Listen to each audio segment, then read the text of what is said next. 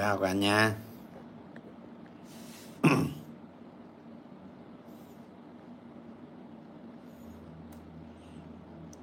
Chào anh tuần tới liệu chứng khoán có sập mạnh không?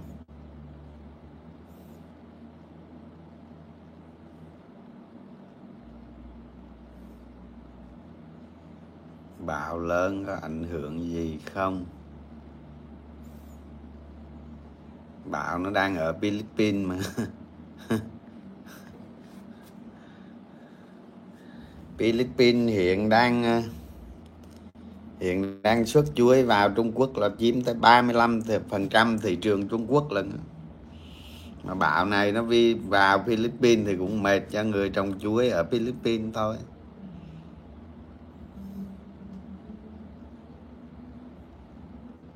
Tuần tới thị trường có sập không á hả? Tôi nghĩ ờ, tâm lý là chính. Tâm lý là chính thôi. Chứ còn ờ, lãi suất mà tăng một phần trăm thì cũng không vấn đề gì. Chúng ta đừng có lầm tưởng cái ờ, cái năm 2011 ha. 2010 2011 đó lãi suất ờ, lên đến 21 phần trăm. Tức là tiền gửi đó là lên 21 phần trăm. Cái chuyện nó rất là khác biệt bây giờ. Ví dụ như chúng ta thấy đó, cái lãi suất tiền gửi thì hiện nay phổ biến là 6 phần trăm là phổ biến.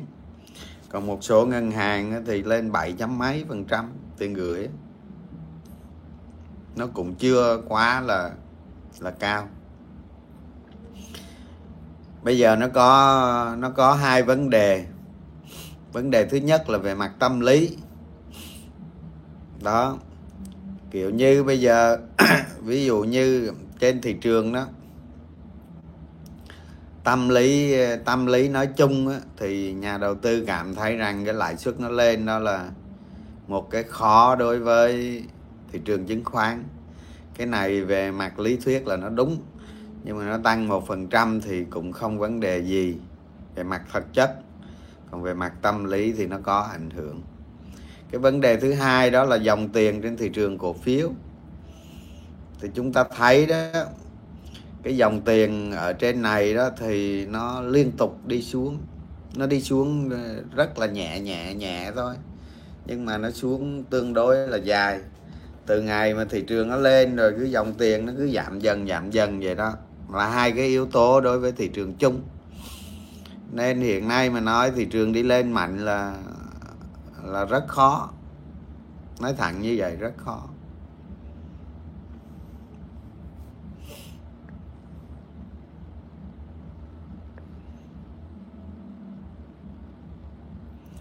Dạo này không không thấy anh trường nhắc tới stb có phải nó không còn tốt nữa đúng không? Cái stb tôi nói rồi, tôi không có đầu tư bây giờ. Tôi chờ tới cái thời gian chín mùi, tôi mới đầu tư. Đó, nói rõ ràng như vậy mà. Còn nếu có đầu tư thì đầu tư rất ít cái cách đầu tư thì nó rất đơn giản là mình về, tôi giữ một cái lượng cổ phiếu nhất định. Cái cổ phiếu này chủ yếu là tiền lời thôi chứ không có tiền vốn. Rồi tới một ngày nào đó, giả sử như FTB nó giảm xuống mức rất thấp thì mình mua vào. Nó lên thì mình bán đúng cái phần vốn mình đã mua rồi, mình rút cái phần vốn ra. Và mình để cái tiền, để cái lượng cổ phiếu lời lại ở đó rồi từ từ tính tiếp. Đến một ngày nào đó STB nó thay đổi. Thay đổi cái, tức là cái lợi nhuận của nó tăng trưởng vượt bậc đó. Thì lúc đó mình mới mình mới đầu tư mạnh. Đó là cái thứ nhất. Cái thứ hai á, cái khu công nghiệp phong phú đó đem ra đấu giá từ 16 ngàn, bây giờ cứ giảm dần giảm dần, còn có 8 ngàn mấy đó. Tôi nghĩ ở đây nó có cái vấn đề không có tốt. Nhưng cái vấn đề gì thì tôi không dám nói. Bèo gì, cái này, cái cái cái mấy cái mảnh đất này, giá trị của nó rất là lớn. Bèo gì mới trên 10 ngàn chứ. Đem đem xuống đâu giá có 8 ngàn mấy. Cái này cũng làm một số người nó không có hài lòng. Đó nói thẳng ra cái STB nó, mặc dù ờ, bể nợ, bể đúng không? Trong cái quá trình tái cấu trúc cái lượng đất rất là lớn. Mà cái đất đó đó đa số là cái đất từ rất lâu rồi. Đó, đem ra đấu giá làm sao lộ được chỉ có lời chứ, làm sao lộ được. Các bạn biết giá đất nó tăng mạnh trong nhiều năm qua mà tiền lại ăn thua gì đúng không? Nhưng ở đây là lợi nhuận của nó đặc biệt vào quý 3, quý 4 này lợi nhuận phải tăng mạnh. Đặc biệt là quý 4 lợi nhuận phải tăng mạnh. Tới quý 4 là gần như hết trích tích lập rồi. Chúng ta cần xem xét những lợi nhuận những cái quý này để xem xem cái đường đi của cái lợi nhuận như thế nào. Nếu như vào quý 4 mà lợi nhuận nó thấp là nó có cái gì đó nó sai sai ở đây. Cái kiểu như vậy. Và khi chúng ta thấy đủ bằng chứng chúng ta sẽ mua nhiều cổ phiếu. Lúc đó sẽ thích hợp. Bởi vậy tôi nói với nhà mình ấy, là tôi chưa có đầu tư là vậy. Tôi đợi tới cái lúc cơ hội nó chín mùi tôi sẽ đầu tư. Còn những gì mà tôi nói về STB chẳng hạn là tôi nói ra đó là một cái phương pháp một cái cách để tầm soát cổ phiếu. Một cái cách để nhìn tương lai một cổ phiếu. Và cũng nói luôn là cái thời cơ của nó tới khi lợi nhuận nó bùng nổ. Một là như vậy. Mà hai là cái cổ phiếu của nó xuống thấp.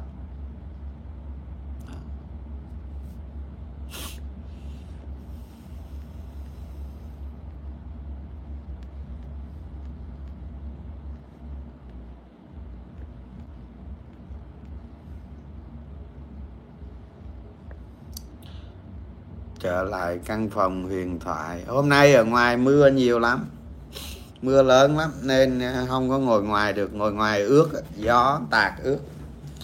Ở ngoài sân vườn của mình không có làm mấy che. Ở ngoài trời căng cái dù thôi à.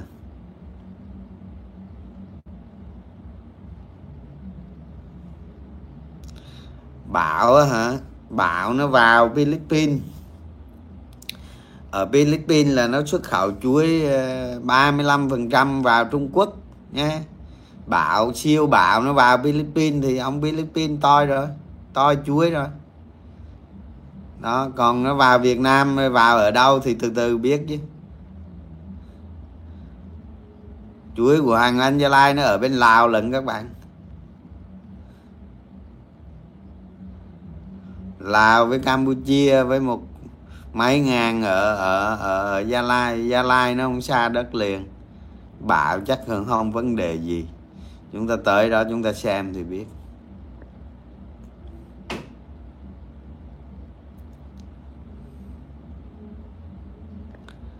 Khả năng SBV tăng tăng lãi suất hai đợt nữa không anh? Rất là khó. Trong trường hợp ví dụ như lãi suất của Mỹ đó, hoặc các nước phương Tây hay các nước lớn đó.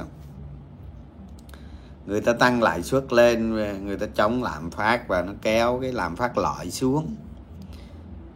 Cái sức ép lên đồng Việt Nam nó lớn, hoặc là hoặc là cái cái cái cái giá đô la đó, thì lúc đó ngân hàng nhà nước mới hành động. Trên trên hai cái bài viết ờ, hai cái bài viết ờ, hôm qua và hôm nay trên Facebook? Đọc rồi, đúng không? Thì cái nội dung của nó là như vậy. Cũng cũng không cần nhắc lại. Mà cái vụ này mình nói với nhà mình nhiều lần rồi. Đó, cái đường đi của cái lãi suất rồi đồng đồng Việt Nam rồi đồng đồng đô la. Trong trường hợp á, trong trường hợp mà cái cán cân cái cái cái sức ép của đồng đô la nó tiếp tục nó lớn lên cái ờ, lớn lên so với Việt Nam đồng đó. Thì ngân hàng nhà nước cũng có thể tăng lãi suất thêm một, hai đợt nữa. Nhưng mà rất khó rất khó tăng nhiều. Bởi vì sao không tăng nhiều? Bởi vì lạm phát của chúng ta thấp. Lạm phát chúng ta thấp, chẳng có lý do gì để tăng để tăng cái lãi suất lên quá cao chúng ta đừng có lầm tưởng những cái năm trước, ví dụ như năm 2010 năm 2009 những cái năm đó đó, chúng ta phải nhìn lại nó, ví dụ như từ 2007 cái tăng trưởng tín dụng nó đến 53% khủng khiếp thời thủ tướng dụng đó những năm theo đó đó là tăng trưởng tín dụng rất là cao, toàn hai mấy, ba mấy phần trăm không? Thì cuối cùng nó nó dồn nén lại, nó phá vỡ ở cái năm 2010 2011 thị trường tài chính Việt Nam lúc đó thật sự là nó sụp đổ. Còn bây giờ là nó khác rồi các bạn. Bây giờ ngân hàng nhà nước cho một cái đường tăng trưởng tín dụng nó rất là hạn chế. Cái nội lực của kinh tế Việt Nam nó rất là mạnh. Đó. Cái lạm phát của chúng ta rất thấp, không có lý do gì cái lãi suất tăng cao. Chúng ta lưu ý điều đó. Trong trường hợp mà sức ép nó lớn quá, Việt Nam chúng ta có thể phá giá đồng Việt Nam. Chúng ta chấp nhận giá giá đồng đô la nó tăng thêm vài phần trăm nữa, cộng với lãi suất tăng. Như vậy là nó hoàn toàn hợp lý cái công cụ điều hành của ngân hàng nhà nước hiện nay đó, nó cũng không có như xưa đâu. Nhiều người cứ lầm tưởng như vậy thôi. Chứ thật sự cái nội lực kinh tế của chúng ta rất mạnh. Bây giờ tôi nói, bây giờ tôi nói giả sử như trong trường hợp kinh tế thế giới nó suy thoái thì chuyện gì sẽ xảy ra ở Việt Nam? Đúng không? Thì chúng ta thấy nè dù kinh tế thế giới có suy thoái đi nữa, chắc chắn Việt Nam sẽ không bị suy thoái. Chắc chắn luôn sẽ không bị suy thoái. Mà cái nền kinh tế của Việt Nam đó, nó có thể nó chậm lại. Ví dụ tôi nói này là cái GDP chúng ta là năm nay là hơn 7 phần trăm chứ gì? Thì có thể nó rơi xuống 5 phần trăm chẳng hạn, hoặc 4 phải mấy phần trăm chẳng hạn. Nó chậm lại thôi, chứ nó không hề suy thoái tại sao như vậy? Đúng không? Bởi vì chúng ta là một mắt xích trong cái chuỗi cung ứng toàn cầu. Cái nội lực của chúng ta mạnh, cái nền kinh tế của chúng ta đang đang tăng trưởng mạnh. Cái lạm phát, cái nội lực kinh tế, mọi thứ nó đang tốt. Nó đang tốt. Có nghĩa là cái sức chống chịu trên trên cái suy thoái kinh tế thế giới nó áp lực nó rất cao. Tôi nói ví dụ như ở các nước phương tây á, cái vấn đề năng lượng lương thực là hai cái vấn đề nhức đầu đúng không? Còn ở việt nam chúng ta ví dụ như giá điện hay gì nó vẫn vẫn vẫn là ổn định nó. Còn chúng ta là đất nước nông nghiệp mà đúng không? Cái lương thực đối với Việt Nam nó không quá có, không có sức ép. Giá cả và mặc dù nó có tăng đi nữa, nó cũng đôi chút nên khủng hoảng từ hai cái đó đó. Nó tác động tới Việt Nam nó không phải quá lớn. Cái nhu cầu về hàng hóa Việt Nam đó, nhu cầu về hàng hóa loại của chúng ta đó thì có thể nó suy giảm, nhưng mà nó không giảm nhiều thế giới vẫn cần dùng những cái sản phẩm xuất khẩu từ Việt Nam. Đó. Thì nếu như mà suy thoái kinh tế xảy ra, thì chúng ta nhìn về cái vn index chẳng hạn. Đó. Nhìn về nó chẳng hạn, thì cùng lắm, tôi nói nhà mình cùng lắm, nó giảm xuống ngàn điểm hay gì đó thôi. Nhưng mà giảm đó đó là cơ hội một nghìn năm có một bây giờ chúng ta tính sơ sơ thôi. Cái cái PE toàn thị trường hiện nay là nó ở ngàn hai này nè, là nó khoảng 10 gần 13 gì đó 12 chấm mấy đúng không? Nhưng mà nó chưa bao gồm tăng trưởng của toàn thị trường trong năm nay. Tăng trưởng lợi nhuận thì nếu bao gồm tờ tăng trưởng nữa thì nó tầm 11 chấm mấy thôi, đúng không? 11 chấm mấy mà mà suy thoái kinh tế xảy ra cái vn index nó xuống một ngàn. Nó xuống một ngàn thì PE nó dưới 10 rồi, đúng không?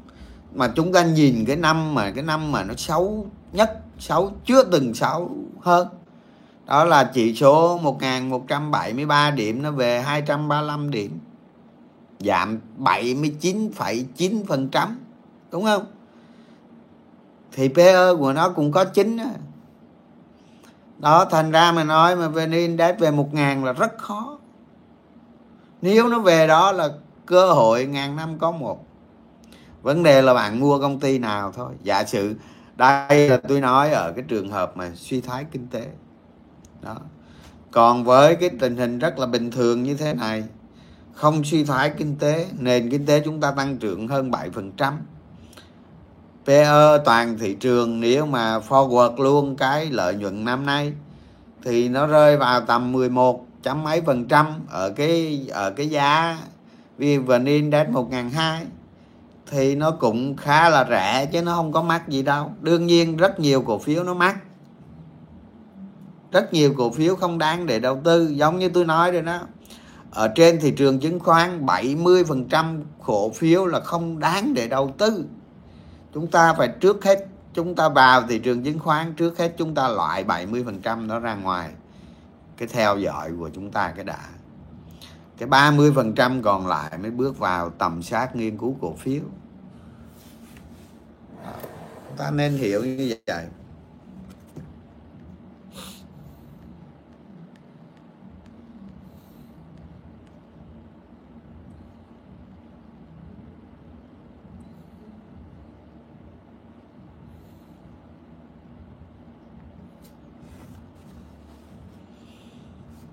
Anh đọc sách nào để giác ngộ tài chính? Giác ngộ tài chính là một cái quá trình rất là dài không? Nói nôm na nó là như vậy nè, chúng ta hiểu được cái con đường đi. Tức là cuộc đời đầu tư của chúng ta đầu tư như thế nào? Chúng ta bước trên con đường đi đó. Mà chúng ta đi, chúng ta cứ hàng ngày hàng năm hàng tháng trôi qua chúng ta cứ thu nhận những cái thành công về. Đó, phương pháp đầu tư chúng ta thu nhận về. Và chúng ta hiểu được cái đường đi ha chúng ta hiểu được cái đường đi để đầu tư của mình. Và chúng ta cứ thế chúng ta đi thôi là có thể gọi là giác ngộ tài chính rồi. Đó cái phần này ở trong sách tầm soát cổ phiếu viết rất là rõ. Đọc kỹ ở cái phần đó là biết. Ha.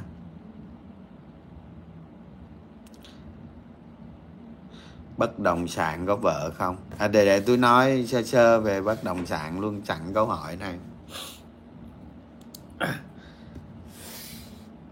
Quá khứ đã chứng minh rồi.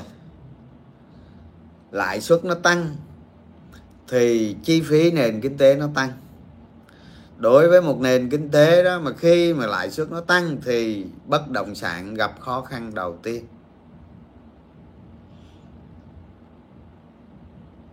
Chúng ta nhớ câu nói, thị trường đầu cơ là nó sẽ là giá cánh kéo đối với lãi suất. Tức là khi mà lãi suất đi lên thì các cái thị trường đầu cơ sẽ gặp rất nhiều bất lợi. Và thị trường bất động sản cũng là một cái thị trường đầu cơ ở Việt Nam. Nó cũng bị tương tự.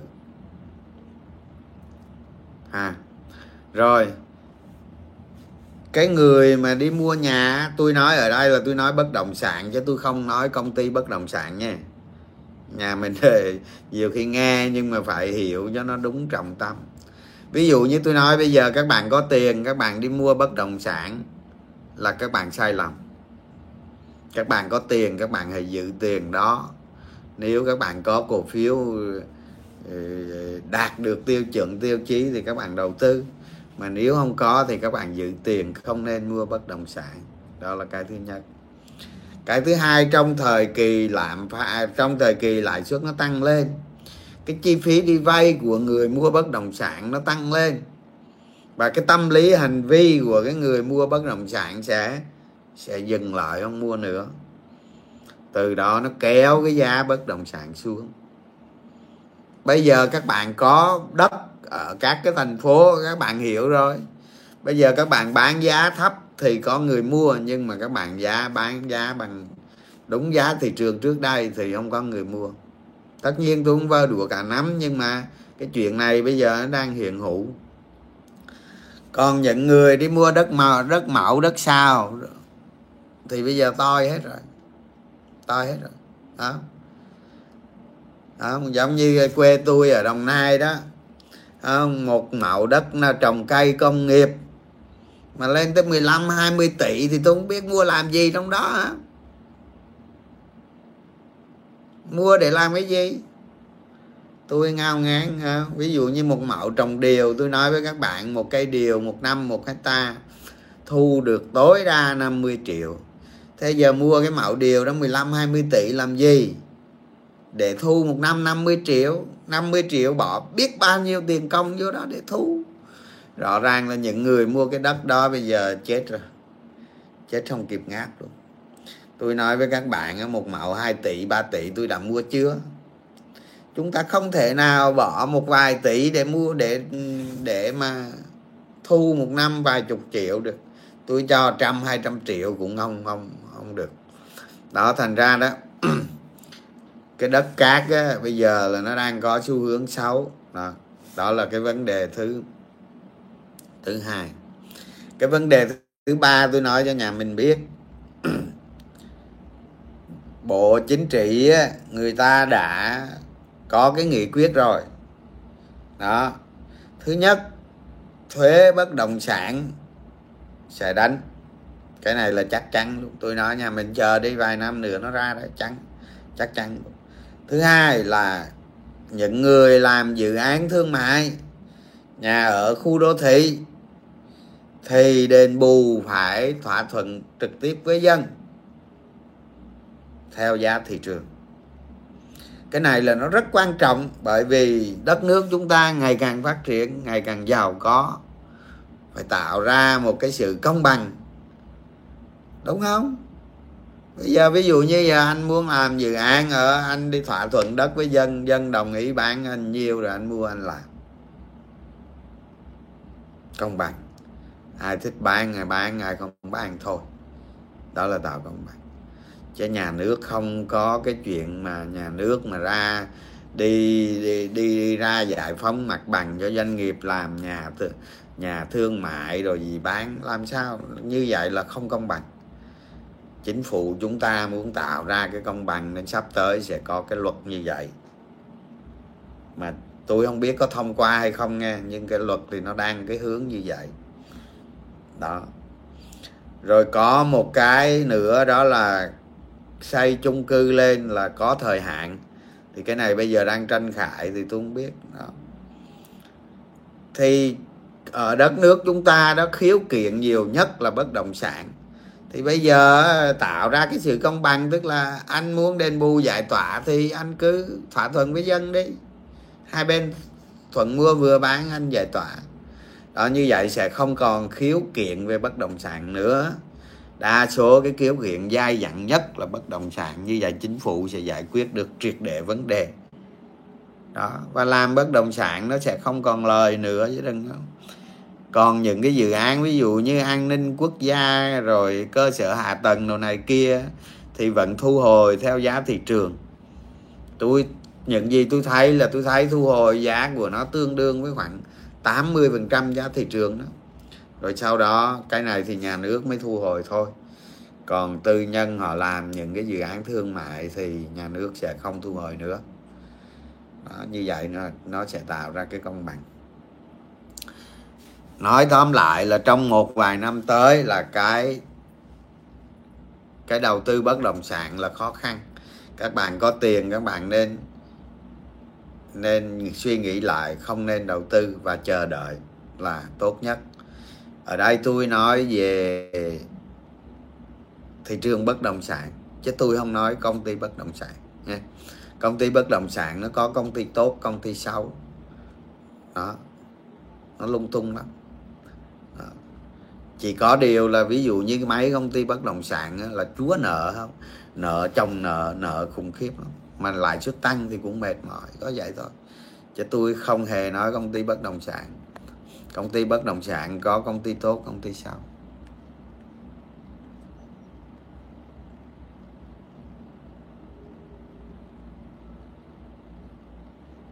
Đúng rồi. Long hàng việt này đúng rồi đó. Thị trường 2 năm qua tăng vì covid từ 950 lên 1536 thì trên trường tăng vì cái gì thì giảm vì cái đó có nghĩa bên sẽ về lại 1000 về lại 950 không?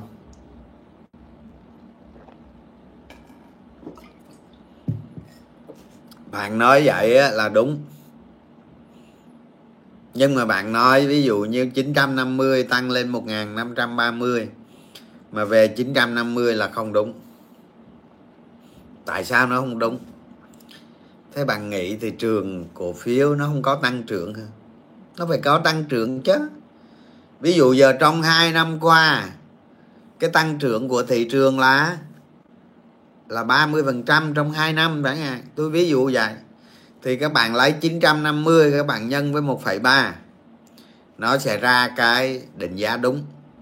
Như vậy á cái thời mà 2019 á, là 950 thì bây giờ ngàn hai là hợp lý.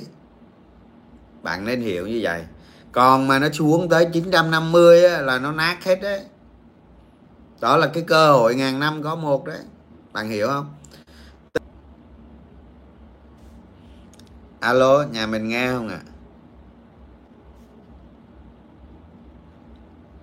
nhà mình comment lên nếu nếu nếu còn thấy like nó báo là bị gián đoạn. Rồi nghe ha. Rồi ok. Lát quá hả? Ok ok, được rồi. À tôi nói tôi nói nhà mình nghe cái chuyện thị trường nó giảm. Giống như bạn ấy nói là vì covid nó lên, nó giảm xuống, đúng. Rất đúng. Nhưng mà chúng ta phải hiểu được cái chuyện thị trường nó có cái sự tăng trưởng. Chứ không phải là xuống 950 mà 950 cộng với cái tăng trưởng, ví dụ như bây giờ ngàn hai đó là nó tương đương với 950 2019 đó. phải không? Cái này chúng ta thống nhất ha. Chứ ngày xưa nói thị trường nó mở ra trăm điểm, bây giờ về lại trăm điểm là nó bằng, đúng không? Không tại được. Thị trường nó có sự tăng trưởng. Chúng ta hiểu như vậy. Tôi là tôi trở lại vấn đề là trong một năm qua đó, trong một năm qua tôi nói rất nhiều về dòng tiền nóng. Chúng ta hiểu này, cái dòng tiền nóng nó vào thị trường nó đẩy vn index đi lên. Cũng giống như nãy bạn nói là về đại dịch nhưng mà các bạn phải hiểu rằng này thị trường nó tiêu thụ đi cái dòng tiền đó. Nó tiêu thụ đi. Các bạn lên trên file an á, hay là cái finro gì đó các bạn sẽ thấy. Tôi không có xài nghe, nhưng mà tôi ước lượng thôi thì chúng ta sẽ thấy cái câu chuyện như thế này nè ví dụ như năm 20 năm 2020 thị trường nó phát hành ra bao nhiêu, hút bao nhiêu tiền trên thị trường. Các cái công ty đó, họ hút bao nhiêu tiền trên thị trường. 2021 rồi hút bao nhiêu tiền trên thị trường. 2022 cái lượng phát hành ra hút bao nhiêu tiền trên thị trường. Nó làm cho tiền trên thị trường nó ít đi nó yếu đi. Rồi các cái tổ chức lớn, các nhà đầu tư lớn, người ta bán thị trường tăng nóng mà người ta bán, người ta thu tiền về. Đó. và cái margin được, cái quá trình thu tiền về đó đó cái margin nó được cấp vô rất lớn. Nên thị trường vừa rồi từ 1536 giống như bạn nói đấy nó giảm xuống ngàn hai đó, là cái chuyện rất bình thường chúng ta tưởng tượng ra giống như củi rút đáy nồi vậy thôi. Rất bình thường. Thành ra tôi nói đó, định giá cổ phiếu nó phụ thuộc vào vào dòng tiền trên thị trường.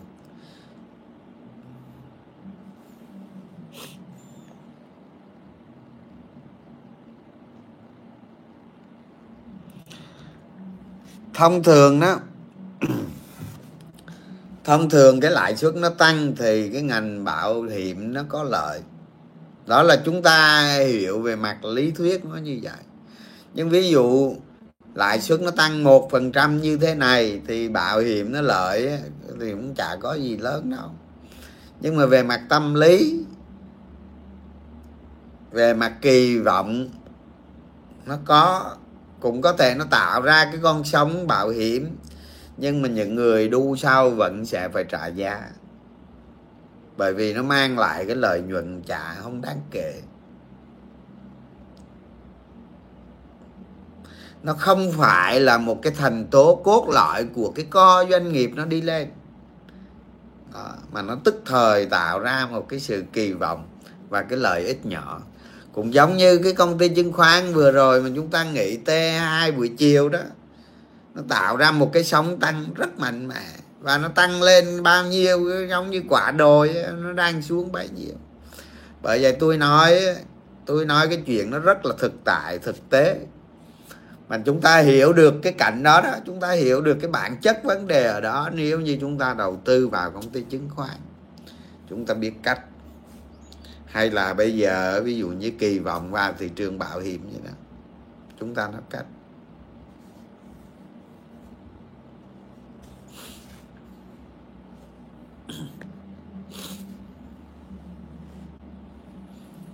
Philippines trồng chuối ở phía nam là nhiều nên bão đa số, các năm không ảnh hưởng. Cái bão kỳ này nó chạch xuống nam á các bạn. Nó chạch xuống nam Philippines đó. à em đang làm bên Nhật mà giá đồng yên xuống kinh quá. Liệu có nên giữ đồng yên hay chuyển sang tiền Việt thì nếu như bạn hiểu được cái chuyện mà cái đồng yên này thì bạn đã làm ra được đồng nào và bạn bạn bạn chuyển sang đồng đô la hoặc là đồng Việt. Đồng Việt nó cũng giữ được, so với đồng đô la nó giữ rất tốt. Nói chung đồng Việt Nam đang lên giá rất mạnh.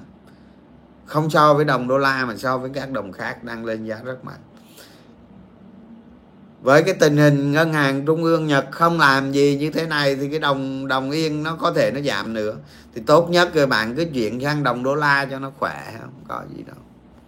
Đằng nào cũng đem đồng đó về mà.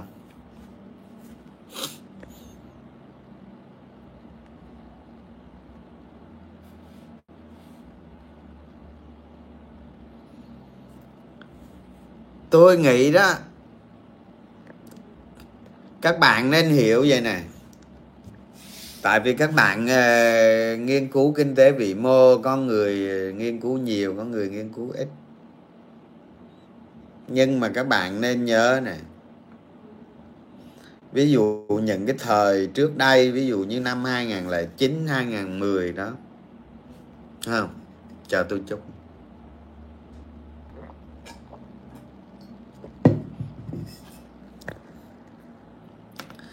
Các bạn nhớ là cái huy động ngắn hạn cho vay dài hạn. Các bạn nhớ cái này huy động ngắn hạn cho vay dài hạn. Thì trước đây trước đây ví dụ như thời thủ tướng nguyễn tấn dũng đó, thì chúng ta thấy đó, cái quy định này nó rất lỏng lẻo. Rất lỏng lẻo và nó xảy ra cái sụp đổ thị trường tài chính của chúng ta những năm sau đó. Bây giờ Việt Nam chúng ta quản trị theo mô hình ba sen hai. Rồi những cái tiêu chuẩn đó các bạn đọc trên mạng đi, tôi cũng chả nhớ cái gì hết.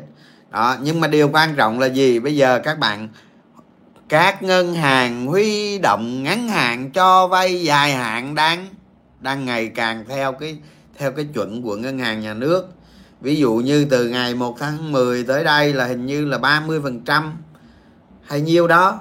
Chứ ngày xưa đem huy động ngắn hạn, vác cho vay dài hạn 70 phần trăm chẳng hạn. Thì tối. Các bạn hiểu được chuyện này không? Nên bây giờ, ví dụ như ngân hàng cho công ty bất động sản vay. Các công ty bất động sản này gặp vấn đề, nhưng mà nó vẫn nằm trong cái cái kiểm soát được theo cái thông lệ theo cái luật của ngân hàng nhà nước. Bây giờ không có cái chuyện ngắn hạn huy động ngắn hạn cho vay dài hạn cao nữa. Chỉ được cho vay ví dụ như 30 phần trăm thôi chẳng hạn. Có, có ngân hàng nhà nước có con số đó đó mà tôi không nhớ. Nên cái chuyện mà vợ như ngày xưa thì các bạn quên đi. Các bạn phải hiểu được cái bối cảnh tiền tệ bây giờ, cái chính sách bây giờ và theo những cái tiêu chuẩn bây giờ không thể xảy ra cái chuyện như 2010 nữa 2011 nữa. Còn nếu như bây giờ mà huy động ngắn hạn mà cho vay dài hạn như xưa thì thôi tôi tôi tôi không có gì để nói. Đó, chúng ta nên hiểu như vậy nên tình trạng mà vỡ nợ uh, tràn lan giống như bạn nói hay là bạn suy nghĩ đó chuyện này sẽ không xảy ra ở việt nam. Chắc chắn không xảy ra. Chúng ta phải nhìn vào cái cách điều hành của ngân hàng nhà nước. Chúng ta sẽ thấy họ làm rất chuẩn đó những năm gần đây họ làm, họ đi theo cái con đường nó rất là chuẩn, nó mang tính quốc tế rất là cao. Rồi, có một vấn đề đó nữa là nợ công của chúng ta rất thấp. Việt Nam chúng ta đạt được nhiều cái tiêu chí tiến bộ, mặc dù đất nước chúng ta chưa giàu ha. Bây giờ ví dụ thu nhập có ba ngàn mấy đô la trên một người thôi, nó cũng rất là đáng buồn trong nhiều năm mở cửa tăng trưởng kinh tế này kia mà cái cái y co tức là cái cái lãng phí trong xã hội của chúng ta đầu tư, trong xã hội của chúng ta lãng phí rất lớn. Nên cái nền nền công nghiệp chế biến, chế tạo của chúng ta nó trì trệ, nên nó đi rất chậm. Đó. sắp tới đây tôi nghĩ rằng đó, chính phủ sẽ đánh mạnh vào. Ví dụ như nông nghiệp này nông nghiệp công nghệ cao nè, nông nghiệp quy mô lớn nè, chế biến chế tạo nè, xuất khẩu nè. Không, công nghiệp sản xuất nè, thương mại dịch vụ nè. Chính phủ sẽ làm mạnh những vấn đề đó và hạn chế cái cái bất động sản lại. Bởi vì Việt Nam chúng ta, bây giờ một cái bà lao công đi ra đường nói chuyện đất đai không? Ai nói chuyện đất đai hết? Nếu mà chính phủ cứ để như vậy thì về lâu về dài chúng ta lấy cái gì chúng ta phát triển. Chắc chắn nhà nước người ta sẽ làm. Đó là những cái cách làm nó đúng đắn để cho đưa cái cái kinh tế đi lên và thu nhập của chúng ta ngày càng càng tăng. Không bao lâu nữa thì thu nhập của chúng ta sẽ lên, ví dụ như 5.000 đô rồi 10.000 đô hết, một người. Chắc chắn sẽ đạt được cái đó. Sớm muộn gì chính phủ cũng làm thôi. Bây giờ không làm không được rồi không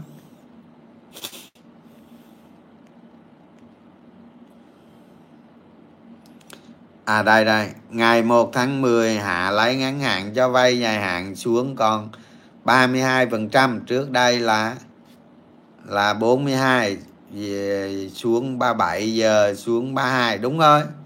Đó mà ngày xưa tôi nói các bạn cho vay muốn 70 luôn, vay thoải mái. Thành ra cái chuyện đó sau này cái chuyện mà cái chuyện mà huy động ngắn hạn cho vay dài hạn sẽ xuống nữa đó. Tôi nghĩ xuống nữa nó mới an toàn.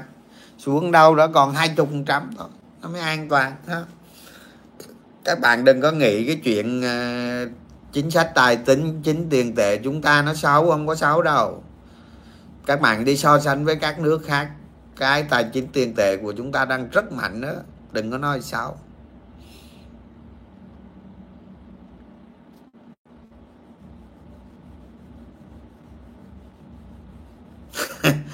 Vậy vô. Cái hệ số ico nó lớn quá mà.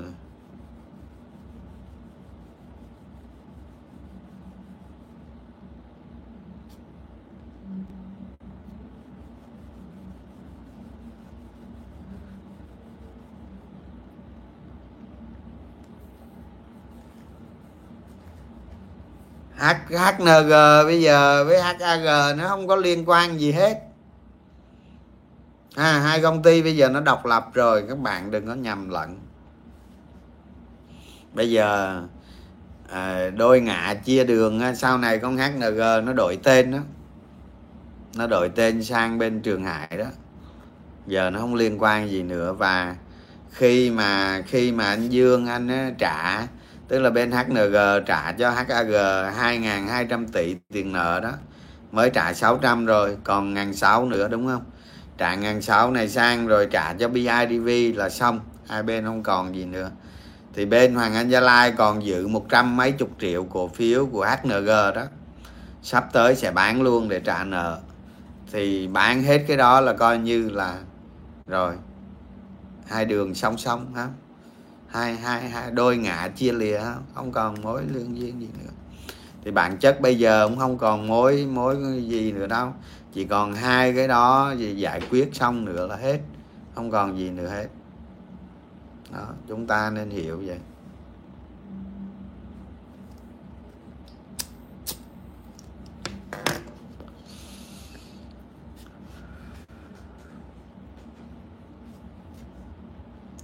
Thì bất động sản thì khi nào nó khởi sắc thì tính ha.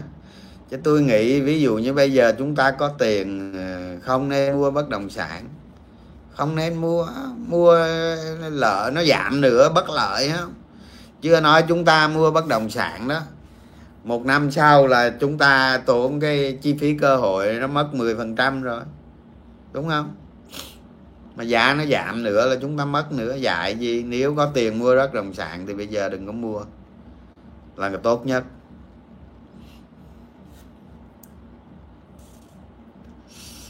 À câu hỏi này hay nè chính sách tài chính của ngân hàng nhà nước mạnh so với thế giới, nhưng vani lại chạy theo Dow Jones. Chỉ là do tâm lý nhà đầu tư cá nhân, đúng không ạ? À? không đâu bạn.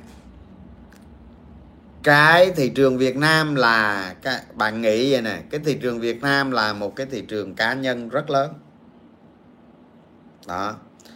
Khi khi mà phép tăng lãi suất cái đợt vừa rồi, nếu như nếu như ngân hàng nhà nước không không tăng lãi suất thì chắc vn index nó cũng không nó cũng không đến nổi như vậy đâu.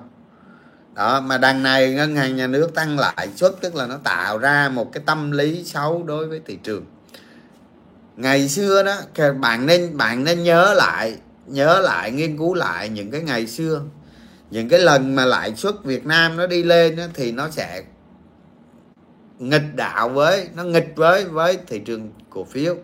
Tức là các cái sản sản phẩm đầu cơ rồi này khi lãi suất đi lên thì cái thị trường đầu cơ nó đi xuống. Nó ngược như vậy. Và cũng có một bộ phận nhà đầu tư cá nhân người ta tâm lý. Tức là tâm lý sẽ ảnh hưởng rất mạnh đó. Còn về mặt bản chất, lãi suất một phần trăm nó chưa là gì so với mặt bằng hiện nay. Ờ, không biết đâu người ta lại nghĩ tới uh, sắp tới lãi suất nó tăng thêm một phần trăm nữa làm sao? Lãi suất điều hành đó. Đó nên nên chúng ta nên nghĩ theo cái hướng như vậy.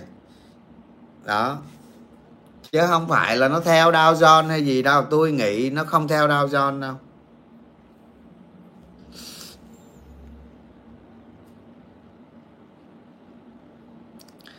Cái giá cước vận tải biển nó xuống mạnh lắm đó.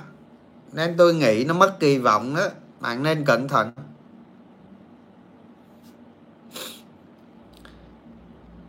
Anh cho hỏi một số đặc điểm về cổ phiếu bị giải chấp.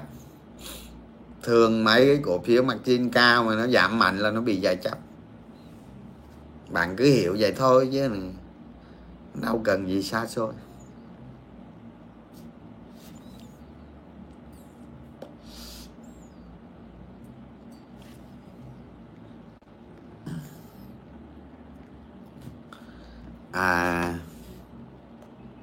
Yếu tố căng thẳng eo biển Đài Loan có ảnh hưởng. Đài Loan bình thường có gì đâu, các bạn nghĩ quá xa.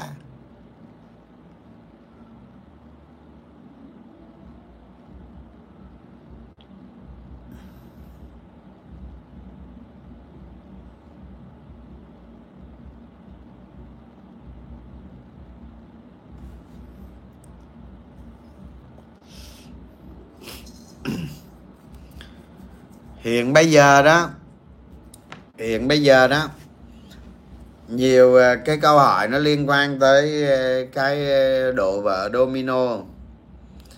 Hiện bây giờ tôi nói với nhà mình luôn không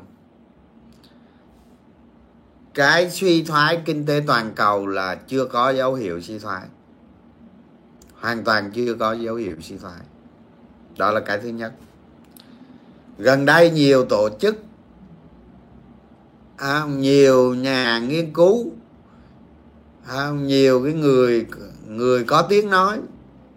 Nhiều cái nói chung là có nhiều cái thành phần họ nói về nguy cơ suy thoái kinh tế toàn cầu.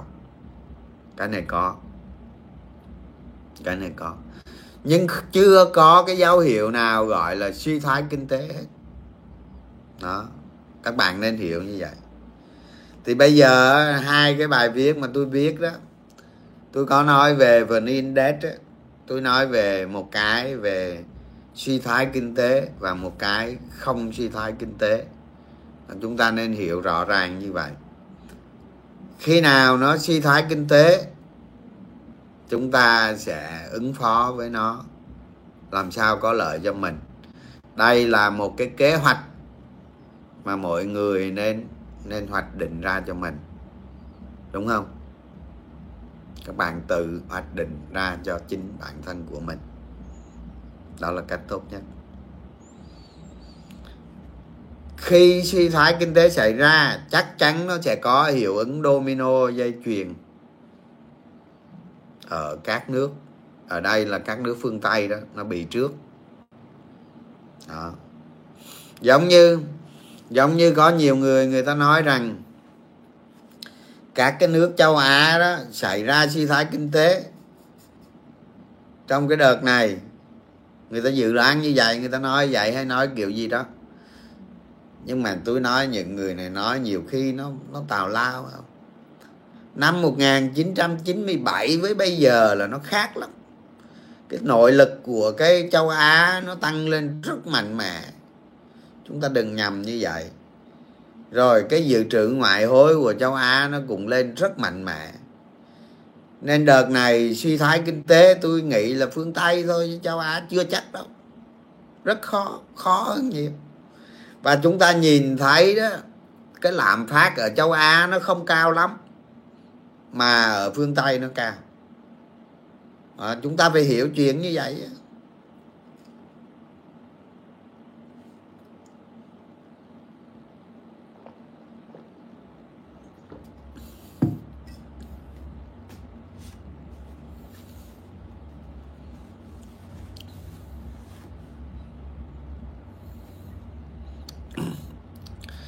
nếu nga dùng vũ khí hạt nhân thì phương án xử lý nhà đầu tư thế giới như thế nào hợp lý?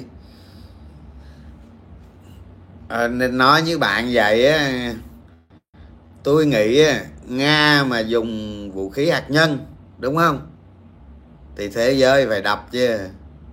Chứ một cái một mà nga mà dùng vũ vũ khí hạt nhân thì thì thì hết chuyện rồi hết hết lời để nói rồi đúng không?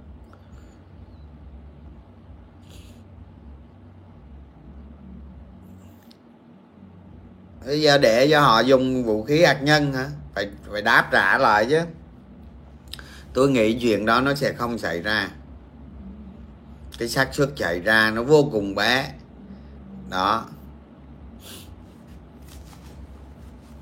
Không ai làm như vậy đâu, làm như vậy. Mà trong cái luật của nga người ta cũng quy định rồi. Khi nào người ta tự vệ cơ.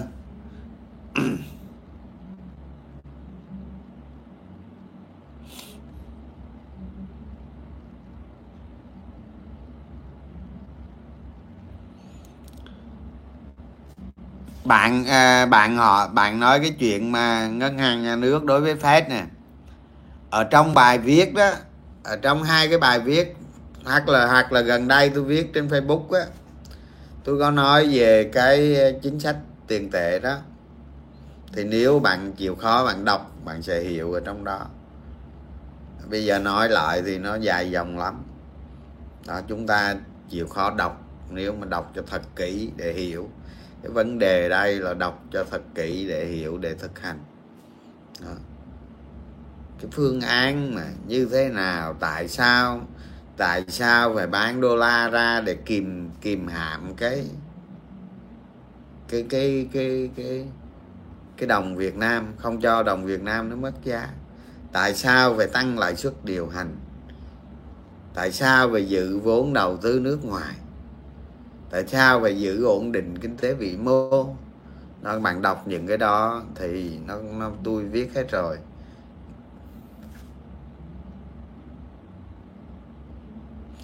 Anh cho em hỏi tăng lãi suất ngang có là sao? Không hiểu.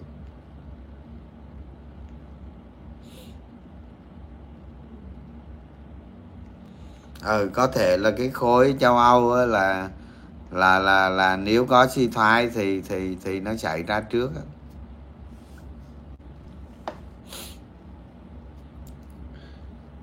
thường á, suy thoái kinh tế đó thì ngành bất động sản nè xuất khẩu nè những cái ngành mà công nghiệp ví dụ như công nghiệp ờ, ờ, ví dụ như thép đồ này kia nó cũng bị ảnh hưởng nữa đó.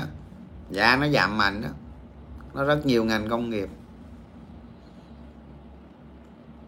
Thì tới đâu chúng ta tính tới đó thôi. Chứ bây giờ không cần nói trước ha.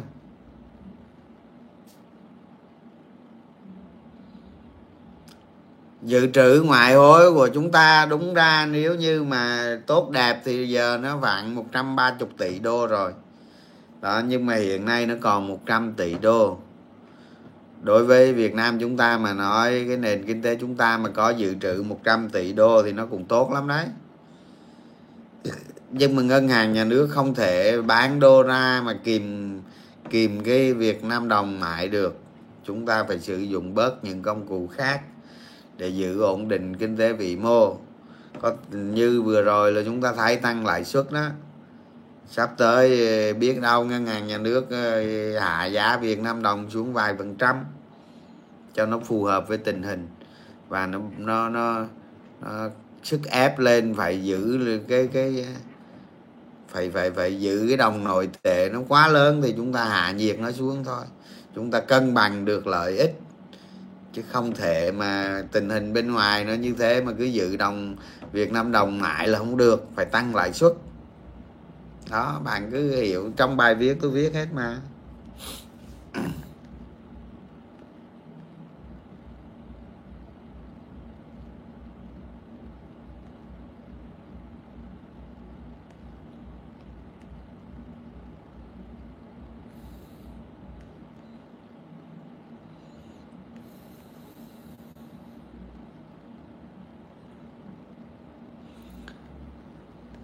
Trung Quốc á, bây giờ họ vẫn theo đuổi cái chính sách zero covid đúng không?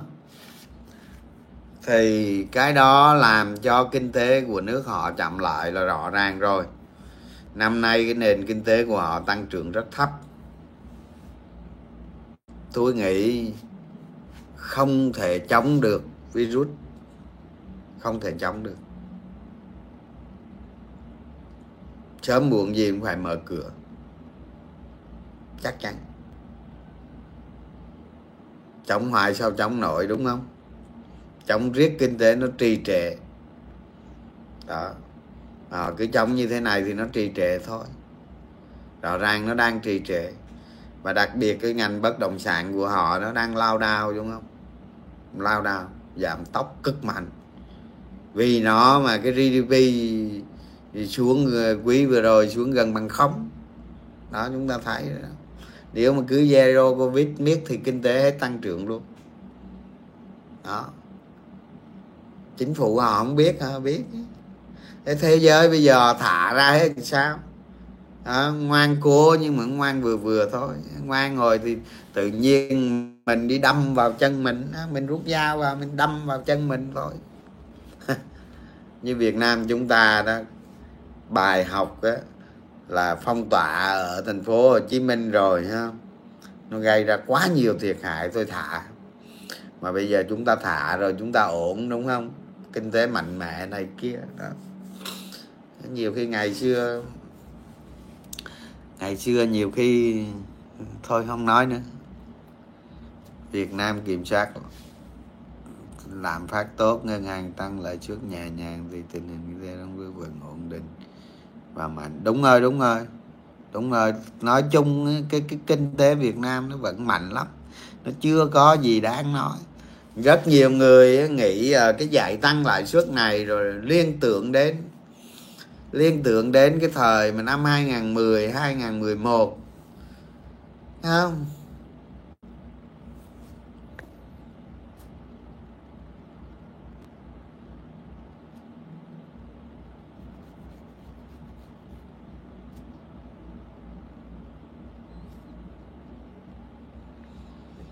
Anh nghĩ gì về nâng hạng thị trường chứng khoán Việt Nam? Thôi thôi. Thôi, thôi, thôi quên nó đi. À, quên nó đi.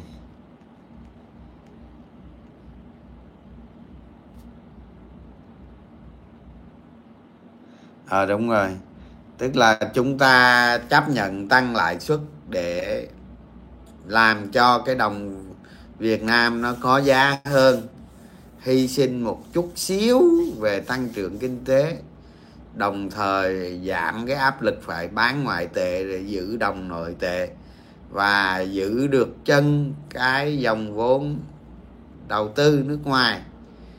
Đó, hiện nay về ngân hàng nhà nước thay đổi như thế là đúng, rất chính xác. Chứ không phải là cái chuyện là kinh tế chúng ta như vậy đâu. Nhiều người liên tưởng tới 2010 2011 là trật lất không cái cái cái câu chuyện nó không đi như vậy đâu. Đúng không? Tôi từ khi tôi biết nghiên cứu về thị trường chứng khoán kinh tế là năm 2000 thì sau khoảng 2003 2004 đó, thì tôi bắt đầu cái năng lực nó mới lên mạnh mẽ. Lúc đó tôi mới đi sâu về cái thị trường cổ phiếu. Đó thì tôi bắt đầu bắt đầu nói về nó viết về nó từ 2008 hôm 2008 tôi mới bắt đầu chia sẻ rộng rãi với mọi người. Cái hồi đó cái lượng nhà đầu tư nó ít lắm. Đó. rất nhiều bài viết của tôi ở trên ATP đó là rồi hồi đó là có cái blog của blog chứng khoán rồi cái cái cái, cái trang web. Rồi bây giờ là bây giờ chị dùng facebook thôi. Đó. Cái quá trình đi dài như vậy đó, tôi qua được nhiều cái chặng đường của cái kinh tế Việt Nam, cái cấu trúc của cái kinh tế Việt Nam. Thì có thể nói như thế này này các bạn nên hiểu như thế này. Từ từ mà từ 2016 đó 15 16 mà đổ về trước đó, cái cấu trúc kinh tế của Việt Nam nó không có ổn tí nào. Không nhưng mà từ 2016 trở về đây đó là mọi thứ rất tốt. Nợ công của chúng ta giảm nè, dự trữ ngoại tệ của chúng ta liên tục tăng, lạm phát luôn ở mức thấp và cái đồng nội tệ rất ổn định. Tăng trưởng kinh tế tốt, đúng không? Thu nhập tăng. Đồng Việt Nam không mất giá so với ngoại tệ. Đó có chăng là giá đất nó tăng phi mạ thôi đúng không? Đó thì chúng ta thấy cái bối cảnh kinh tế của chúng ta hiện nay nó khác xưa rất nhiều. Nó mạnh lắm. Rồi những các bạn vào vào thấy những cái chỉ tiêu của ngân hàng nhà nước chúng ta thấy đó. Thành ra đừng có đừng có nghĩ đến cái chuyện nền kinh tế chúng ta sụp đổ. Tôi thấy rất khó à, rất khó. Đó còn liên hệ nó với thị trường chứng khoán thì giống như tôi nói vậy đó, các bạn xây dựng kịch bản đi, đó. kịch bản đi trường hợp kinh tế thế giới suy thoái thế nào, không suy thoái thế nào chúng ta mua cổ phiếu, mua cổ phiếu gì, cái định giá nó như thế nào ừ.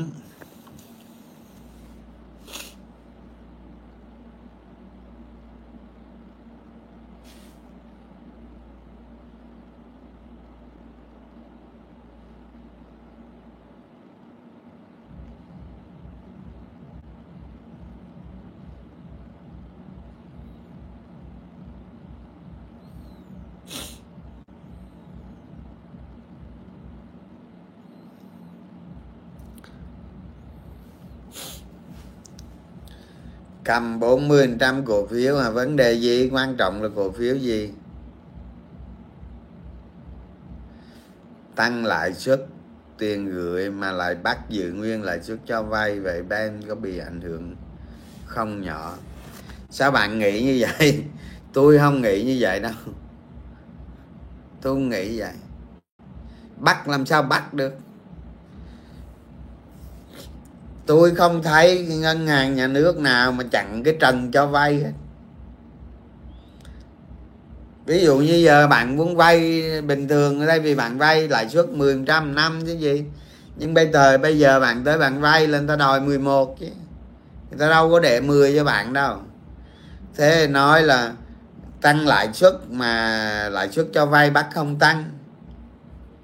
Tôi nghĩ có tăng đó, chứ không thể không tăng đâu tăng lãi suất, rồi câu hỏi là cái nhóm ngân hàng nó có bị thiệt hại không? Tất nhiên cái chi phí vốn nó tăng lên thì thì sẽ có, lợi nhuận nó sẽ, áp lực giảm là có. Bởi vì cái chi phí vốn nó tăng lên. Rồi phải đợi một cái thời gian để cho cái lãi suất nó, lãi suất cho vay nó tăng lên, nó bù đắp được cái khoản đó và nói gì thì nói, cái chi phí nó vẫn tăng lên. Ừ. nên áp lực lợi nhuận lên nhóm ngân hàng là có. Nhưng mà nó không quá lớn đâu. Nó chưa phải là vấn đề gì. Đó. Chúng ta chúng ta là, chúng ta là một nhà đầu tư. Chúng ta nên nghiên cứu lại những cái những cái đường đi của lãi suất của những cái thời kỳ trước. Chúng ta so sánh đối chiếu, chúng ta sẽ thấy nó có một cái sự biến động rất lớn. Còn bây giờ nó nhỏ. Nó khi nào nó biến động lớn thì thì thì chúng ta sẽ phản ứng, sẽ thích ứng, tính toán. Bây giờ nó nhỏ, không sao, không vấn đề gì. Đó còn nói về vn index tôi nói nhiều khi bây giờ nhiều người lên, nhiều người lên báo chí, diễn đàn rồi này kia, nói có vẻ, nói chung mọi người đều nói có vẻ nó xấu. Thì đồng ý cái lãi suất tăng như vậy thì cái tâm lý nó xấu. Tôi không coi trọng cái việc đó, tôi không quan tâm. Nhưng mà tôi thấy dòng tiền nó yếu cái đó là cái thực tại trên cái thị trường của chúng ta. Hàng ngày chúng ta giao dịch chúng ta thấy dòng tiền yếu chúng ta, ta thấy cái đó là cái thực tại. Đó. Còn cái tâm lý thì nó một hai phiên một vài phiên này kia thôi. Đó. Nhưng mà tôi nói gì thì nói vẫn chốt lại vấn đề là đợt này mà thị trường có giảm. Giảm mạnh đấy là cơ hội tốt quan trọng chúng ta phải biết, ví dụ như mô mình ba bước hay này kia, biết bắt đáy ở đâu. Chứ tôi nghĩ vấn đề kinh tế Việt Nam ờ, không có gì sụp đổ đâu. Rất tốt, không có vấn đề gì. Và chúng ta đương nhiên chúng ta phải có cái kịch bản suy thoái kinh tế toàn cầu. Nếu nó xảy ra thì có thể là đầu năm sau nhưng mà rõ ràng đó các bạn nhớ nè các bạn lưu ý các bạn nhớ một điều nè.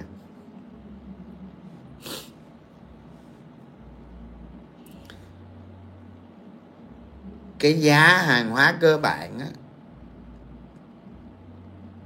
người ta tăng lãi suất để tổng cầu nó giảm từ đó giá hàng hóa nó giảm thì các bạn thấy đó gần đây giá hàng hóa đa số nó phản ứng với với những cái chính sách tiền tệ bây giờ.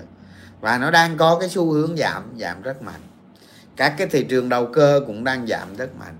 Và chúng ta thấy nghịch đạo lãi suất của trái phiếu Mỹ 2 năm và 10 năm nó, nó đang dâng lên như vậy. Thì giá hàng hóa vô tình nó giảm mạnh. Thì tôi giống như tôi nói vậy đó Fed họ họ vừa thực tế là tăng lãi suất là một cách thực tế. Cái chính sách dựa theo dữ liệu nó thực tế. Mà Fed cũng đồng thời đánh tâm lý. Chẳng hạn như nha nại như tôi nói, cái giá hàng hóa nó giảm xuống. Vô tình cái cái CPI của tháng 9 cái lạm phát của tháng 9 và lạm phát của tháng 10 nó sẽ đi xuống khá là mạnh. Nếu như giá hàng hóa nó cứ xuống thế này, đúng không? Mọi thứ nó đang xuống như thế này. Thì cái lạm phát của tháng 9 tháng 10 nó sẽ xuống rất mạnh. Từ đó đó, thị trường nó sẽ có cái sông hồi. Đó, chúng ta thấy rõ như vậy. Cái điều tiên quyết vẫn là cầu giảm giá hàng hóa giảm. Chúng ta lưu ý được những cái đó. Nó rất bình thường. HAG không có hủy phát hành riêng lẻ ở trong văn bản người ta nói rõ rồi. Tức là thay đổi mục đích sử dụng vốn.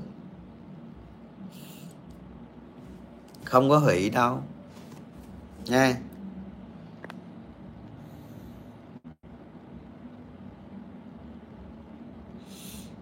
Đó rồi, hôm nay hôm nay tôi like như vậy, tôi mong là sẽ giải được, đáp được thắc mắc của rất rất nhiều rất nhiều người. Và chúng ta hiểu quan trọng hiểu được cái cái kinh tế vĩ mô. Bây giờ ngồi cũng lâu rồi ha. Thôi chào cả nhà nghe. Chúc uh, cuối tuần vui vẻ và một cái tuần mới giao dịch thành công. Vinnet về ngàn gom hàng. À, tôi mà về ngàn là tôi múc đó. Rồi chào ha. Bye bye. Hẹn gặp lại.